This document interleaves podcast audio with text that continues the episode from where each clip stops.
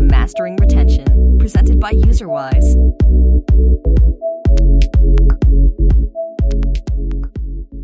Hi, everyone. Uh, welcome to today's episode of the Mastering Retention Podcast. Again, I'm Tom Hammond, your uh, host and co founder of UserWise. Um, today, I am really excited to uh, have Francesco Francesco Fontana on. Um, apparently, I can't speak anymore. Um, but um, yeah, you're you're in Helsinki now, right? Yeah, I am. It's it's cloudy and uh, the winter is coming. Yeah, working so. at, at Savage Games, which I think everyone in the in the industry is you know actively watching and excited to see what kind of shooter you guys uh, come up and put together. But uh, you know, before we uh, delve into things today, I know you know we wanted to spend some time talking about testing retention, which as we are on the Mastering Retention podcast, gets me super excited. Um, you know, I always like to ask, you know, what's your story? Like, how did you end up in games, and how did you end up, you know, where you are today? Well, like uh, so, um, this goes way back. Uh, I think the last years of my high school have been like the most uh, um, interesting for like knowing what I wanted to do next. I always wanted to be a doctor, like uh, in medicine. and Dude, me too. and, me too. Here I am. But then the thing is that like I thought that was a great option. I, I loved uh, the problems of like uh, problem solving in medicine, and uh, but then I I realized that I wanted to do that only because it seemed a valuable and safe career. Then thanks to my my older brother that showed me showed me that uh, also career in games was possible, and since he knew my passion, uh, I I decided to shift my focus. So I studied design uh, right after high school. And I started working in games right away, really, like the first year. Uh, I collaborated with a indie studio called We Are Muesli. They are still active and, and uh, expanding, and they are doing mainly narrative games, escape rooms, all kinds of cool stuff. Really, like, uh, really nice stuff. I, I really miss working with them and um, and in the meantime i became also a journalist in the video game like video game journalist. So i could i could talk to all the developers and getting my foot in the in the door for all kinds of uh, stuff. And after my studies i started working at wargaming helsinki for about a year. Then the studio closed and i went to rovio um, where i continued I worked on uh, Phoenix Rangers, which was a soft launch game, a puzzle RPG. And then I led a prototype team for some time before joining Savage, where I'm senior game designer, uh, mainly working with uh, metagame systems, economies, and um, everything I can do to help, really. It's a startup. so, you know, you guys are obviously working on a new game. Um, I'm going to ask you some game economy questions because I, I love game economy design. Um, you know, for someone that maybe doesn't have as much experience kind of designing those economies, you know, thinking about a new game, like how should I be like thinking or planning about, you know, the game's economy when it's maybe going through rapid prototype changes and things like that? You know, how, how does the economy fit into that, you know, phase of game creation? Yeah, that's a great question, actually. And it's one I had to face very recently as well, since um, um, I've never been part before uh, before this time uh, of a of a big team that was starting like uh, a, a new game. So I had to do my usual job, but from the very, very beginning, rather than getting onboarded on something that was already done. So I could build all the foundations and uh, and that's definitely one of the main problems that I faced. And my answer to that is that you should make the game playable always at all stages, even accommodating the the needs. For example, if there's only one level where you shoot three guys, that that those those three guys need to like feel good uh, to, to, to kill. And uh, so the time to kill needs to be something, and uh, the weapon needs to do some sort of damage. But don't stress too much about it because everybody knows that the game is not balanced completely. And the bigger plan is what you need to work on in parallel behind the scenes.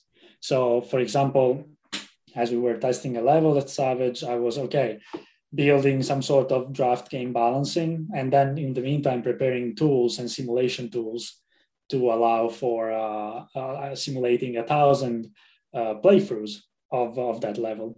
to see where the, the player might have died, what was the chance, and uh, what I could do about it. But really, in uh, in a Friday's playtest, you don't really see that small chance, or uh, or you don't need that level of granularity to make the level playable. So my so to sum it up is just try to focus on what works uh, right now, even though it's not perfect, and make the game playable because that enables everybody to work on it. And then in the meantime, do your mastermind plan behind the scenes I like that a lot. Yeah, I, have heard um, always play the build, you know, especially when you're designing economies, because even though you've planned it out that getting that, you know, finding that one diamond is going to be perfect or something, you actually play the build and it's just like completely underwhelming. And you're like, oh, I got to go back to the drawing board on yeah. when I'm actually yeah, giving players. And it's fairly easy to to just make something that works for a prototype because you don't have weeks or days or or months of play. You just have like 30 minutes so you can you can balance an economy for 30 minutes, even though it's not gonna it's not gonna stay like fresh or who cares? It's 30 minutes. I like that. I like that a lot. Well, you know, thinking uh, again a little bit more on like this uh, early stage prototype. Like I've been working with a lot of uh, game companies later that are um, e- either in soft launch or just about to soft launch, and um, you know, really the, the purpose of a soft launch is to as quickly as possible figure out like is this something that you know players are going to enjoy, and I can get that CAC below my LTV so that I can actually scale this thing up and you know drive it home um, before I spend you know a ton of time you know integrating my live ops tools and all those other pieces to be get ready for a global launch. I want to very quickly figure out you know like do I have the retention to be able to support this player base? Like, is it going to be fun? Um, so you know this kind of idea of retention testing or retention optimization comes in. Um, so, you know, when I say that, like, what does that actually mean to you? Well, I think like that's kind of the one million dollar question in a way, uh, like how, how to how to approach that problem. But I think like the the, the simpler the game, the easier you can test your uh, sorry the earlier you can test your attention, and the more complex it is, the later.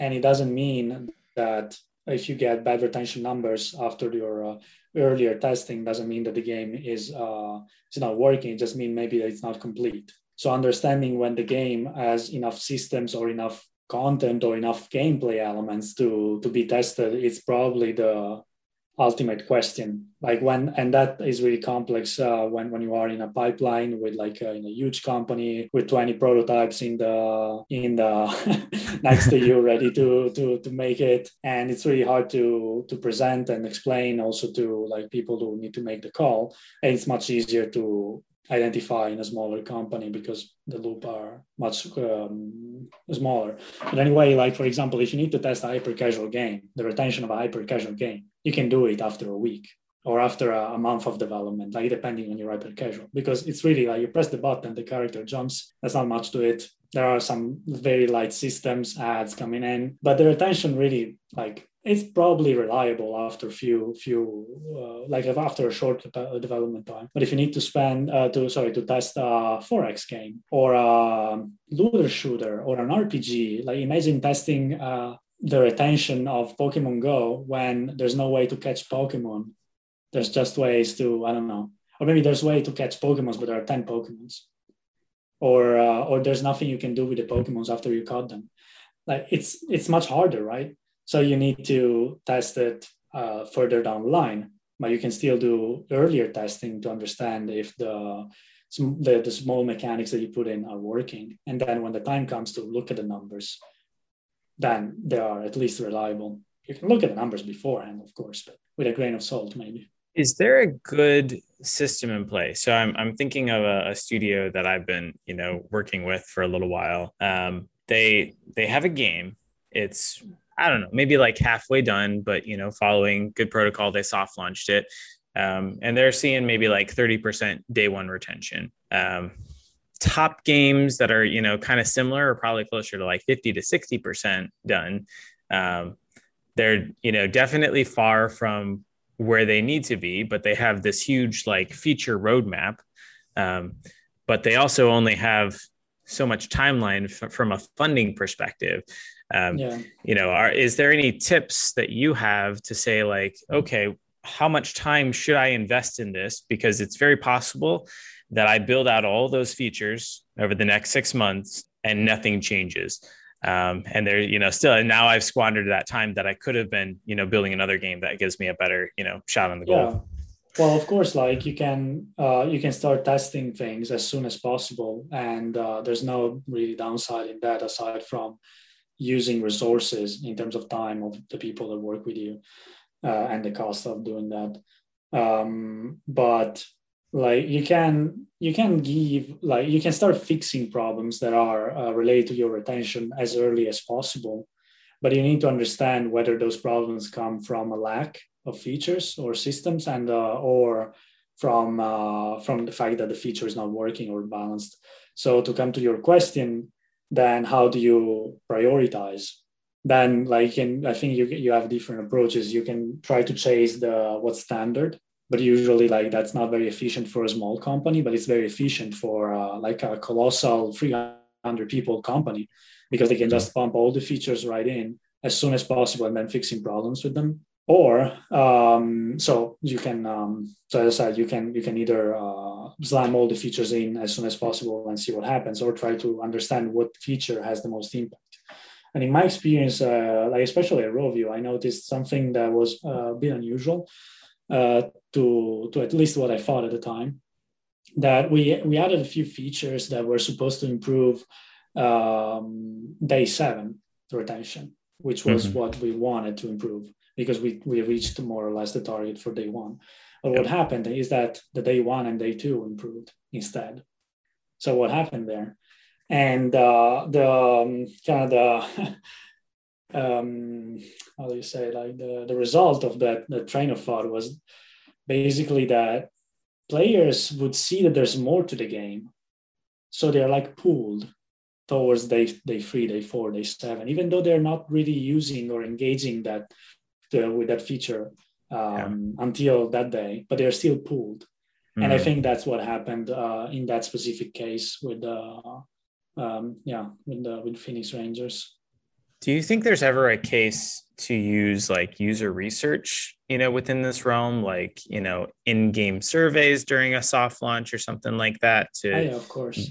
How would you go about doing that? Well, uh, it's a it's a big topic, but uh, but definitely you should you, should do user research as soon as, as possible, even before having a, a game idea to understand really to understand everything about. Okay, well maybe that's a bit too early, but once you have a rough idea, you should understand your audience as yep. as soon as possible. And uh, through user research, you can do a lot of guessing, and then having a clear hypothesis that you can test so if you don't have the clear hypothesis because you don't have a clear idea what you're going to do, then you're never going to get like reliable results. Um, there are a few ways that you can do it. Like I would I would rely on a huge set of analytics to improve uh, any anything really like uh, for mm-hmm. any test because the more the more analytic data you have, the more you can you the more the more stuff you can um, deduce. But qualitative tests come really in handy to give you the first insights. But then I think you always need to confirm them with quantitative analytics. Data. Yeah. And that's often analytics, but it could be also a survey for a thousand people, as long as it's not a survey for 10 people, because that's qualitative, not really quantitative. So I don't know, you could do a focus group or uh, some um, some PlaytestCloud testing where you see the players playing and ask questions to them, and then it gives you a hunch or what could be the problem. And then you open your huge data set of uh, 100 million queries and you see that, oh, there is a correlation. And then maybe you can do something about it. But asking the right question is usually like the bigger, bigger part of the problem as a game designer are are you able to like write and do sql queries I, I, know a lot of pms are you know fluent in sql and it's kind of their go-to or do you think game designers should also flow into that box or do you you know typically rely on more on like the bi folks? Well as, as any as any technical skill is useful to have at least to the extent that allows you to talk with the people that know really what they're doing. So like i am able to prototype my own games to a certain extent or for example the simulator uh, that i was mentioning earlier like I, I coded with the help of the lead programmer. So it's it's always useful to have technical skills. It's not I, I wouldn't say it's required, but it's definitely preferable. For example, like in Rovio, at some point I was uh, on the verge of saying, okay, please tell uh, like teach me how to do this so I can I can stop bothering you. That's also valuable.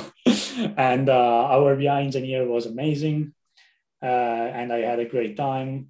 And uh, I think what what's really valuable in the collaboration rather than writing the query is the knowledge of statistics and understanding when uh, which tool to use, like whether a t-test or uh, other fancy statistical tools to understand whether something is reliable or not. What's, uh, for example, how many player do you need to make this particular test uh, reliable enough?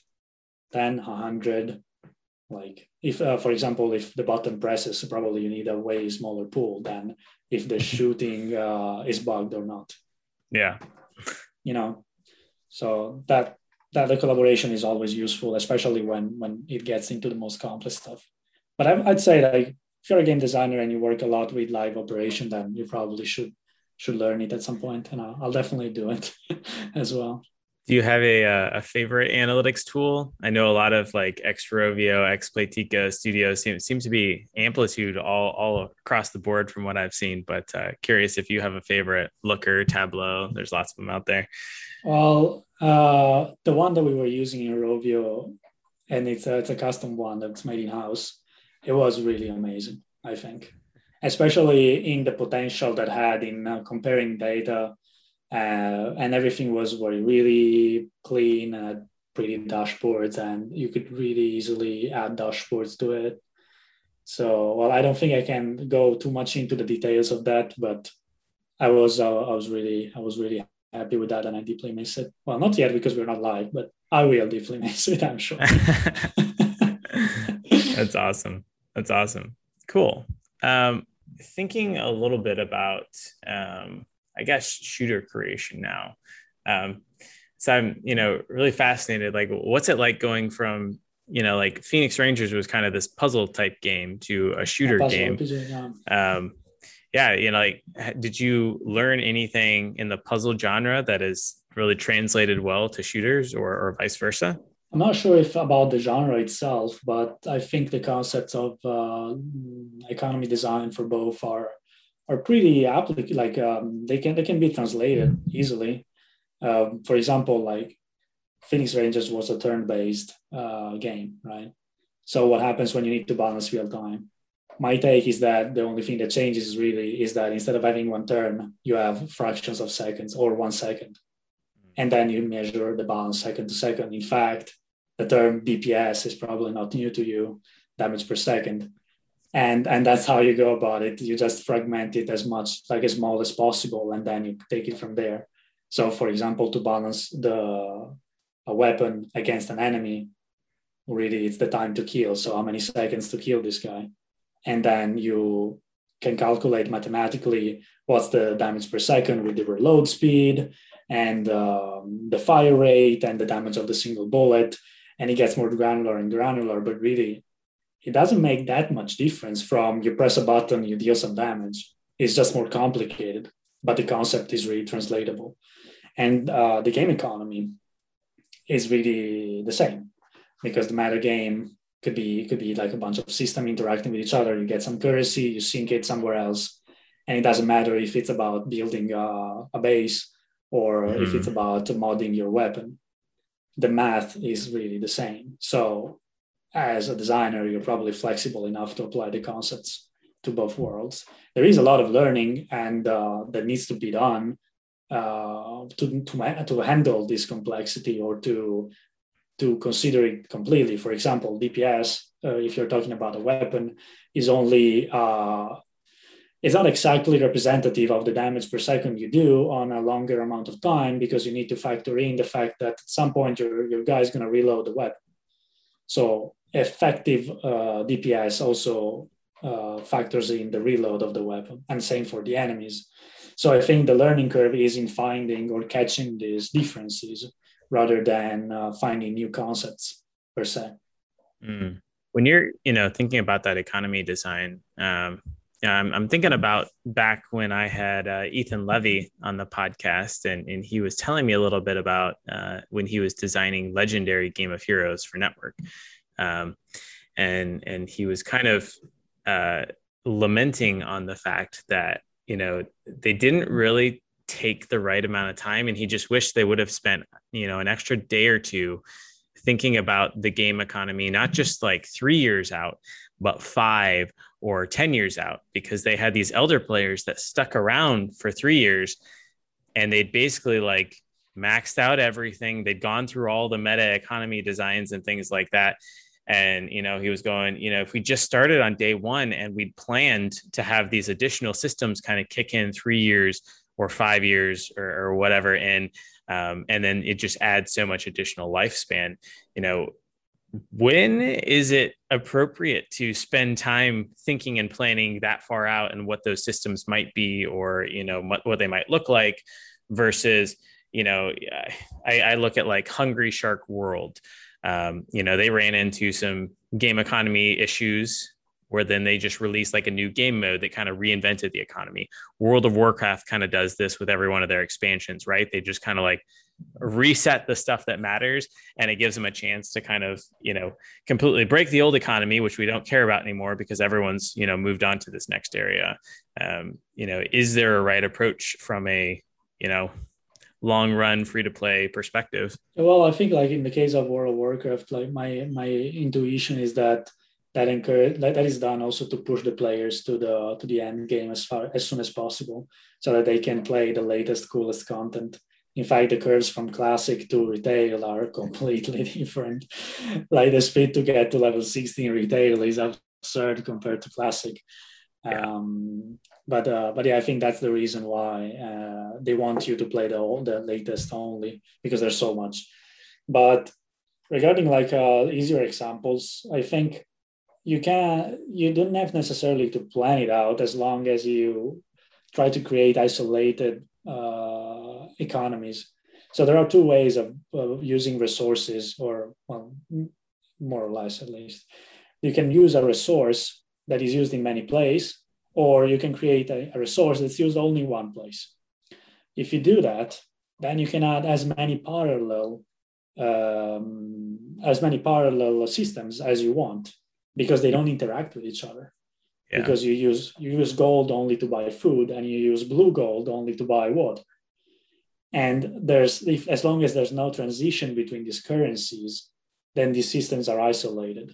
And in this way it becomes modular and you can pop pieces in, pop pieces out, and uh, you can keep adding, adding, adding. And, and that's one way of doing it without planning uh, extensively the problem arises if you use your currencies in many places because for example if you played five years then you have a like way different income of that currency that uh, and a way different uh, you can hoard the currency or uh, the currency gets inflated and you have all these kind of problems so my take is that one should probably build systems in a way that they are fairly isolated so that at the moment you want to create an expansion, that, that expansion becomes relevant only for players that are at that. And then all the previous resources are used or either are not used anymore or they're not relevant. But for a new player, the, the new player doesn't see the later game resources, they just see the early game resources. So it's fine. I don't know if that answers your question, but it's uh I think so. Is there is there a good so like you know using those kind of one-off currencies for certain things i can see the value in doing that but i could also from a maintenance standpoint or keeping track of all the things that are going on in the game if you keep adding all these different currencies and, and things you know does that add a lot of complexity and maintenance and you know two years in after you keep adding all these things you know do you need to recycle some of them is there like a reasonable amount that like we should keep this many in the game at once. Um, you know, I, I think about like Magic the Gathering. I think one of the big revelations they had was let's cycle sets and retire them from, you know, over time. So there's only like four active sets at any given moment. Um, one because it encourages people to buy the the new stuff and it but it also allows us to change the meta and whatnot. And then we don't have to worry about balancing and all this stuff against all these old things that you know might still be floating around. That kind of makes sense? Yeah it does. Like uh, keeping the meta fresh is always like uh, that's a that's a very different thing because the in, in for example in magic the the cards you get your first day of magic are still somewhat relevant the last day of magic. It's not it's not like they are less relevant but the currency or the weapon you got in your first day as a shooter player is probably completely useless on your 30 30 days the day of of, uh, of play. So as long as the currency naturally or the, the the content really naturally flows out or becomes irrelevant and relevant at different points of the player journey. I think you're you're really fine. But also, if you think about how events are often handled, so the, there's the event currency that is valid for that event, and then it's retired and can gets translated into something else, either some other parallel points that you can use for, to, to do something else, or you can um, translate it in something else, really. But the point is that you can you can put it and retire it uh, for a, for a weekend, and uh, since it's an isolated system, you can do that. Uh, of course, you shouldn't. You should have. I'm not saying you should have an inventory of 50, uh, 50 100 uh, uh, currencies, but rather, let's say you decided three is a good amount for the player to juggle. Make them relevant and irrelevant at different levels throughout your, the player journey. I like that. So let's talk a little bit about um, live ops and currencies and and whatnot. Um, do you have any you know tips and tricks or uh, experience where you know, hey, we made this live ops event and in that event we created i don't know experience coins or, or something like that um, and you know they're only going to be relevant for the duration of that you know event um, how would you go about making them meaningful so that players actually want to you know accumulate those experience coins? Also there is definitely a trend of getting this the the live ops events um, as soon as possible in the player journey. So i think there was a tendency some years ago of saying okay the events are only for the end game. But i I believe that now, as, as soon as you're ready to play, you can participate in events at your own level and uh, kind of the, the event is fragmented in a way that you can compete or or participate in it at any at any point. For example, in, in, the, in the case of puzzle RPGs, uh, in Phoenix Rangers, there was like the the, the equivalent of the Titan for uh, for uh, Empires and Puzzles. So a monster that the guild had to fight and it was for a limited time. That's an event. So in that in that event, uh, low level players and high level players could participate no matter which point of the journey they were at. They were contributing in different ways, and there were prizes for different kinds of uh, tiers. Of course, the lower level prizes, um, we, we can do it so that we could do it so that they were getting resources more useful for that level of play so, oh, I didn't get the first prize with all the coolest stuff.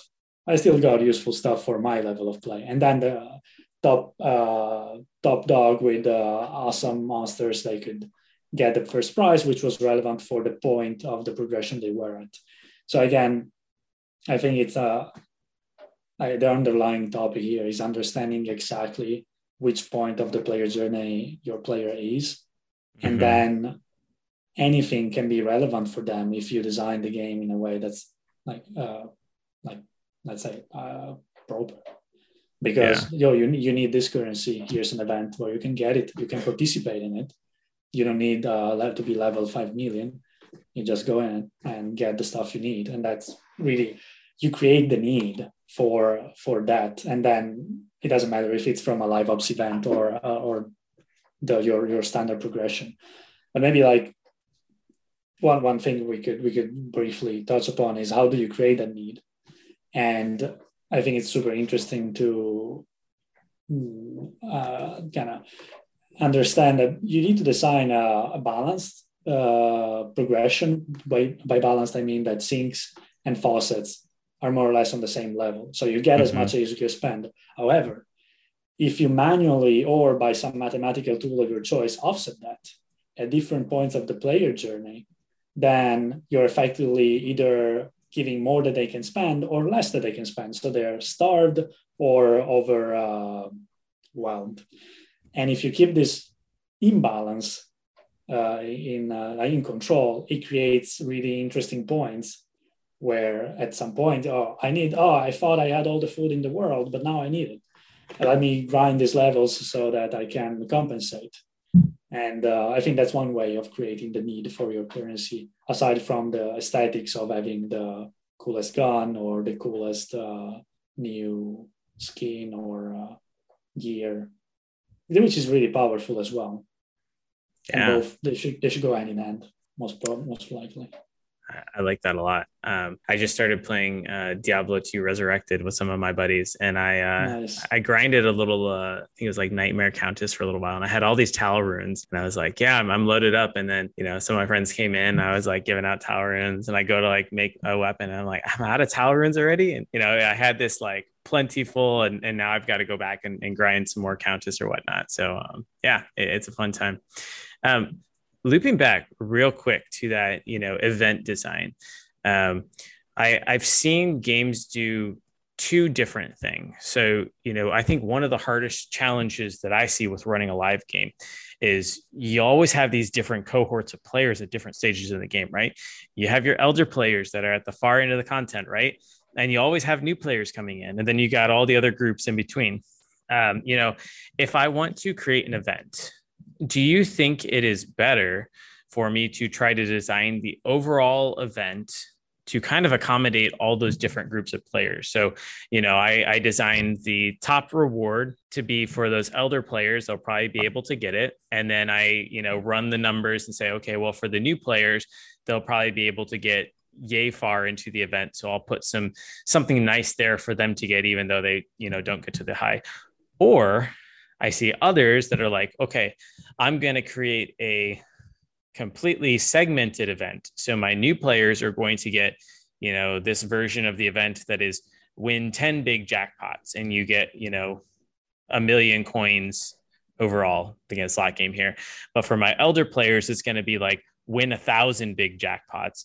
And if you do that, you're going to get like 2 billion coins for like the top reward or something like that. And so it's like a very different challenge but different reward levels scaled more appropriately to like where those players are. Like is there a good way to go about doing that or does it highly depend on you know the the players and how much they're maybe talking to each other? Because you know would they get upset if they see that they have a different version of that event or whatnot if that makes sense I mean, if there are different levels of the progression, I think it's going to be all right. But the, I think the, to answer your question is like we need to understand what kind of audience we're talking about because several audience, like different audiences, perceive uh, competition in very different ways, uh, and that's the really the first step. For example, an audience might really badly react to seeing that they are number five million in a leaderboard. Like really, like that could be disheartening. Really yeah and another they they could say oh i'm gonna i'm gonna spend my life and money on this game to be the top.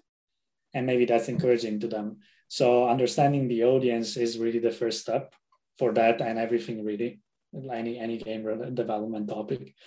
Um, but after that after you understood the audience and the kind of competition they like if you're still in doubt then i believe that giving the fairest chance to win or the like the most celebration because the, the chance to win is the same but the celebration uh, of being first um like the wor- the best of the worst mm-hmm. rather than being okay among the very top ladder it, yeah. it's still uh, it's probably better if you think about how the the hearthstone ladder works mm-hmm. it's it's really that they they subdivide legend players and not legend players and uh and that's just a way to make you feel like you're not just one in a million unless unless you are and then you become a legend player but let's less like that's uh, one in uh, what is it 10,000 player i don't know something like that yeah uh, i I feel like I posted about this at some point. I can't remember exactly which game. It might have been like Coin Master, but like you get in and they like introduce you to like the the wall after you've been grinding for a while, and then you're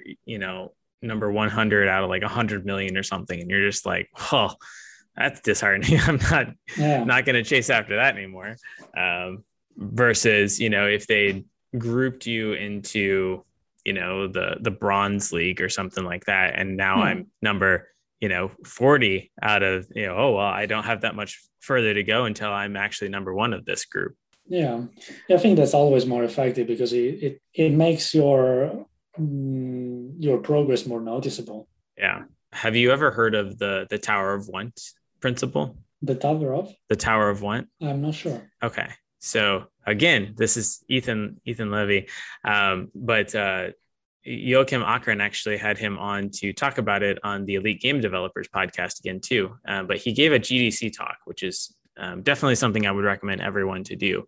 Um, and the the general idea with the Tower of Want is to um, really get to the baseline of like why are players um, doing something? Um, why do they want to progress? Why do they want to do this level? Um, let me see if I can explain it a little bit better. so it's basically to help game designers to kind of create these long-term goals because like with a free-to-play game like ideally i want players to be playing you know 10 years from now um, and so you, you kind of break down like if i did the tower of want for let's say school like why do i want to do well in school why do i want to study uh, so I can do well in school. Why do you want to do well in school? Uh, so that I can get into a good college. Why do you want to get into a good college? So i can get a good job. Why do you so i can get a house i can get a family. So, so you know you, you end up outlining these like long-term goals of like what is this person actually trying to do? And you can do that same thing um, within you know your game development. So you have these like series of short and long-term goals that are kind of like escalating on each other. Um, but as you were kind of outlining the concept of like tiers versus like the overall leaderboard with everyone on there, um, it just reminded me a lot of the Tower of Want. So I'd be yeah. curious if you've ever used a similar framework. I'm not sure if I used it as such, but I definitely like uh, the understanding player motivation is one of the key things to start designing your game, and that can go from uh, understanding what they're what they're after, like in terms of like what what does a shooter player or an RPG shooter player that that likes fantasy, what what do they want first? For example, or what does a World of Warcraft player want in the in the very beginning of their their Warcraft career? They want adventure, they want a cape. I want personally a cape in every single fantasy game I am into. I just want a cape, and then I'm good.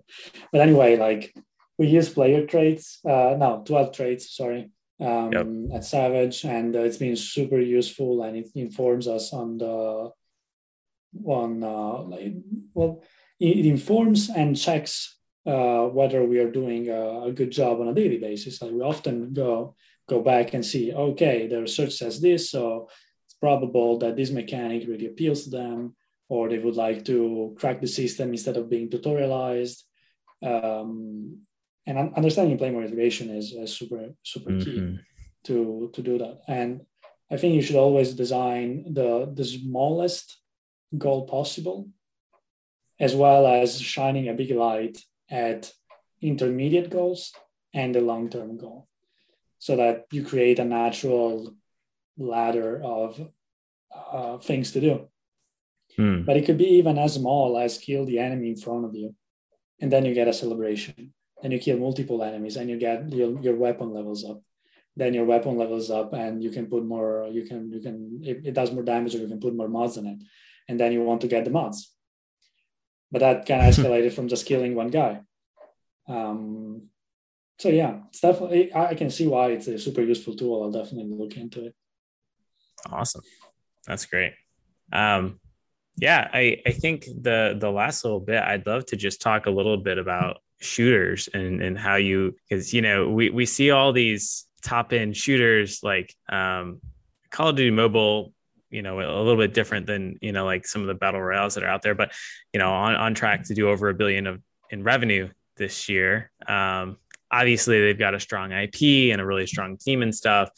Um, but you know there's just so many of these shooters that are just doing amazing things. Um, and it seems like a super competitive market and and everything that's going on out there.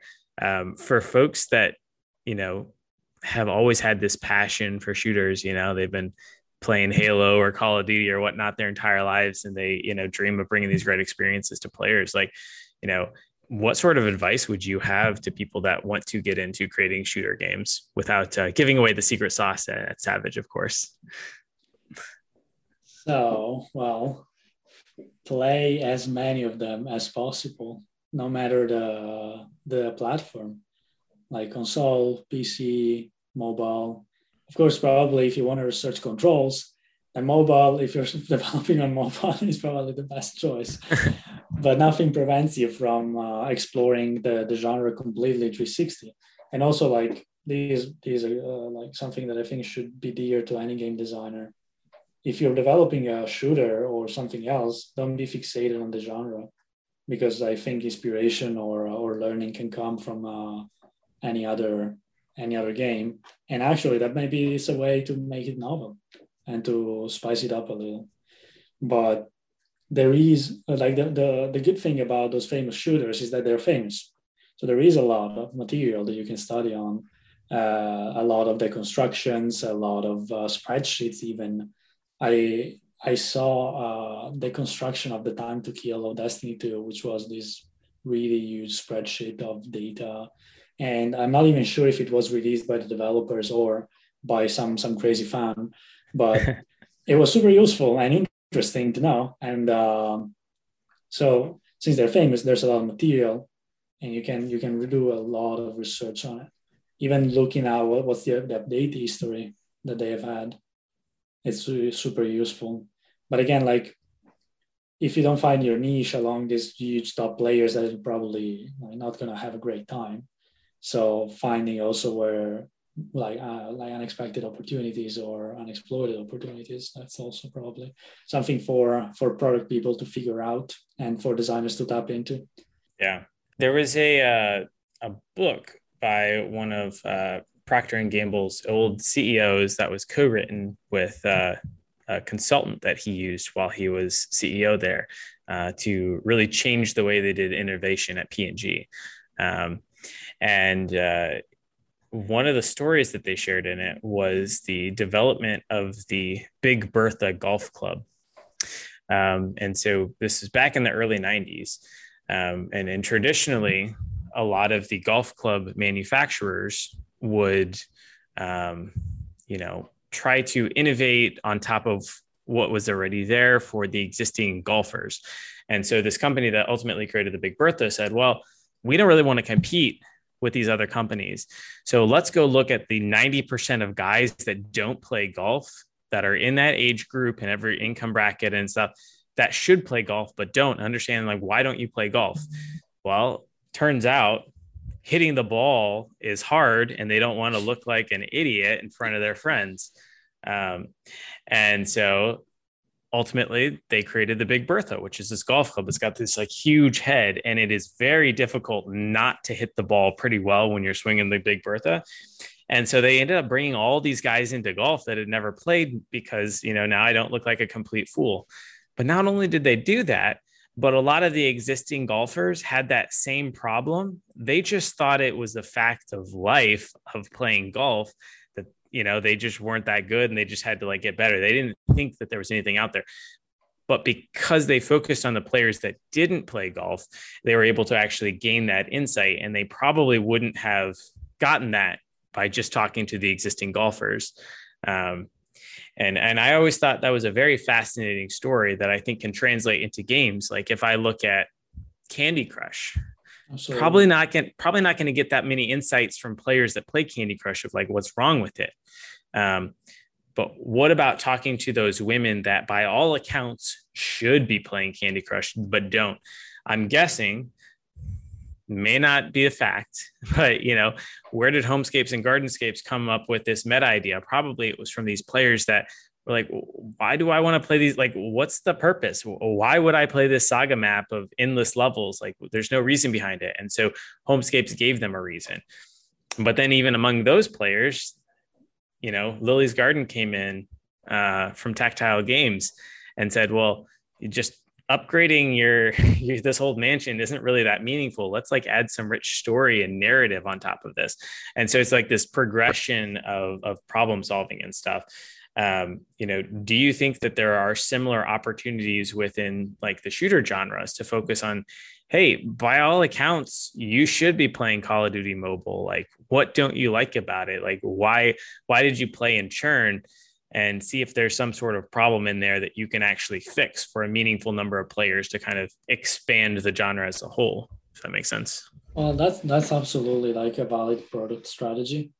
Um, i think like it depends if your audience is the same as these players or not. That's a starting point at least.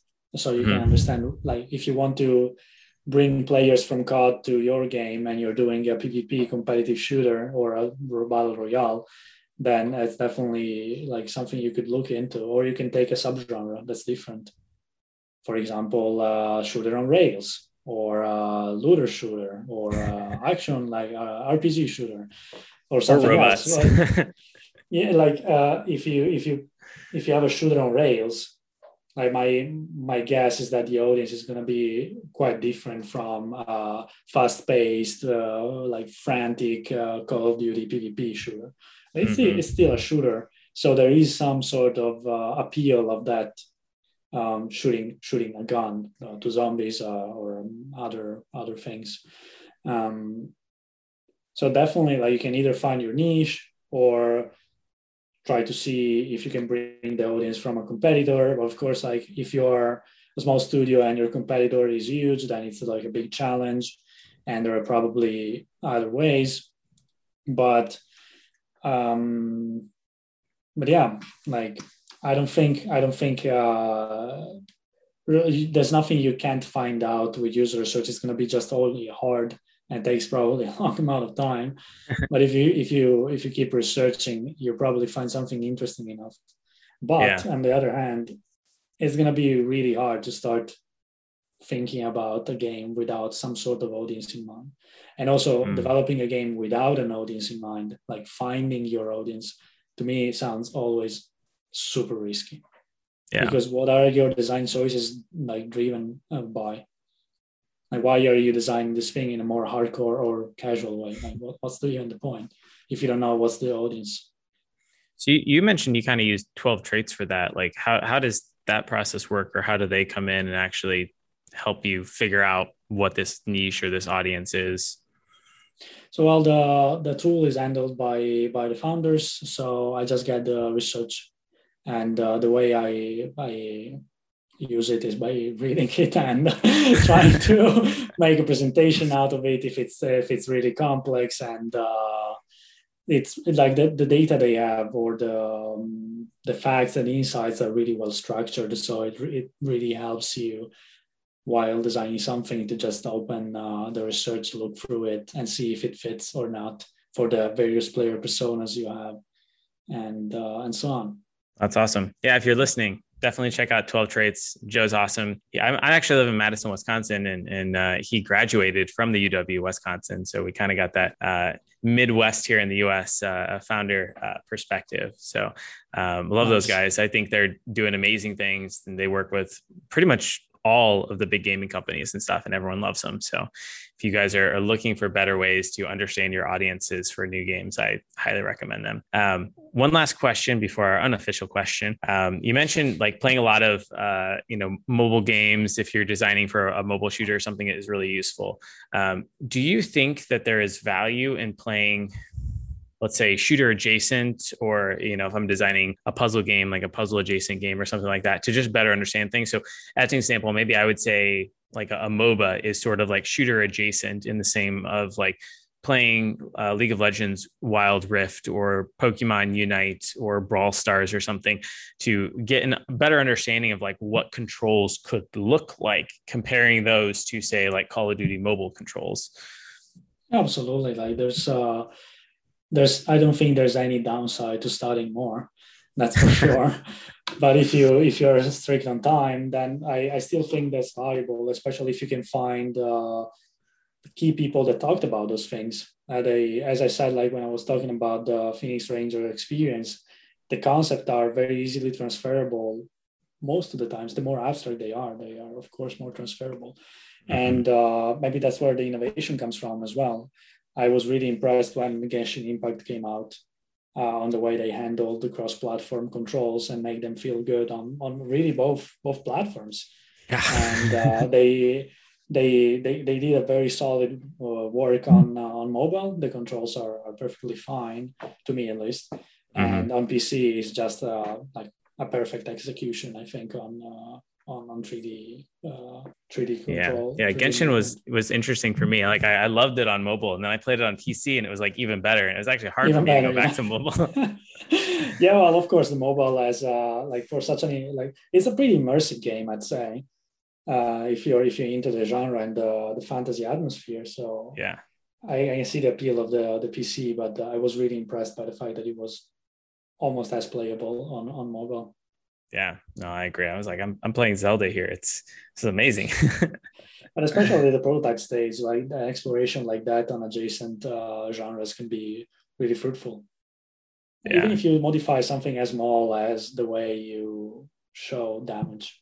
I love it. I love it. Cool. Well, I, I, know we're about out of time here, so I've got you know one last question because we are on the Mastering Retention podcast, and that is, you know, uh, what's one tip, trick, or, or, lesson you've learned over the years to help increase uh, player retention? How do you keep players playing for longer?